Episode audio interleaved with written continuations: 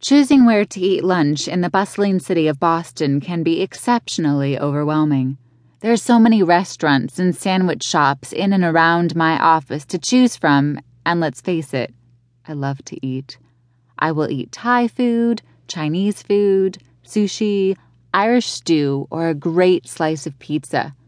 Food became a wonderful substitute for happiness during my pregnancy so, when I attended that seminar for financial advisors, promising a lucrative future and a promising banquet lunch, I was the first to arrive and the first in line for lunch. Since lunch was crucial to my day, I once calculated that it took about seven and a half minutes to get to most of my favorite places and back to my office. If I call ahead and give them my usual order, I could cut the time down to a little over five minutes. Work was busier and busier as I brought in more accounts and I relied on those time frames for scheduling meetings and processing trades. I had my own office, my own business cards, and on the outside, I was super fabulous. Okay, fabulous is a little over the top. Being a single mother sort of takes the gusto out of the word. The word fabulous actually needs to be revisited and revised in the dictionary for us baby mamas.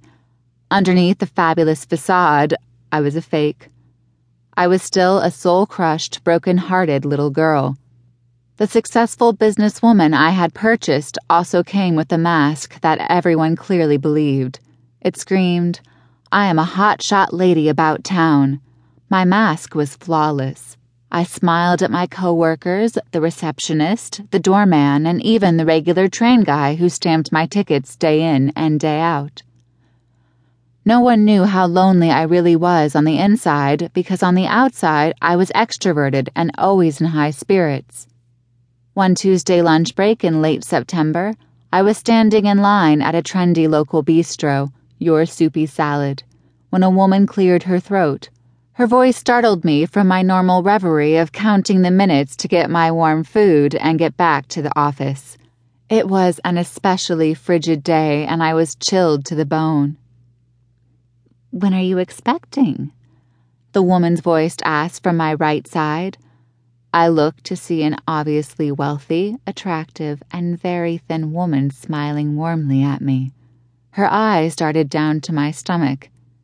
Yeah, I know I hadn't been proactive losing the baby weight, but a desk job and an infant did mean a lot of sitting. I laughed inwardly to myself before I answered. It was a common question after returning to work. I should have taken six months off and gotten myself a gym membership.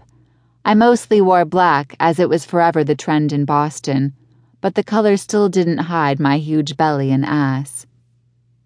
I just had my baby three months ago, I admitted and quickly turned back to the counter. An uncomfortable cough, which also sounded like a grunt, came from behind us. Obviously, someone else had heard our exchange, and that was a bit embarrassing. I turned to give the person a sympathetic smile, except that smile turned into an obnoxious, jaw dropping ogle. The hottest man on the East Coast casually stood with his eyes focused on me and a sparkle in his expression. He had spiky dark brown hair with perfect sideburns, penetrating dark blue eyes, and a tan that he obviously didn't acquire in Boston.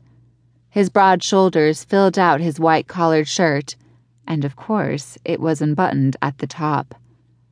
Good Lord. I squirmed under his inspection of my face and immediately came back down to earth. I'm pretty sure I recovered in a normal amount of time. I flashed an awkward half smile, half muscle twitch at him and looked down to the ground as I did an about face. My mouth was salivating and drool was starting to form inside my bottom lip. I turned to the cashier and gave her my usual order in a high pitched, nervous tone. I should have called it in first. That had rated as one of the most awkward moments in the history of Lizzie O'Malley's 24 years. Oh my God, I am so sorry. The woman's expression was priceless.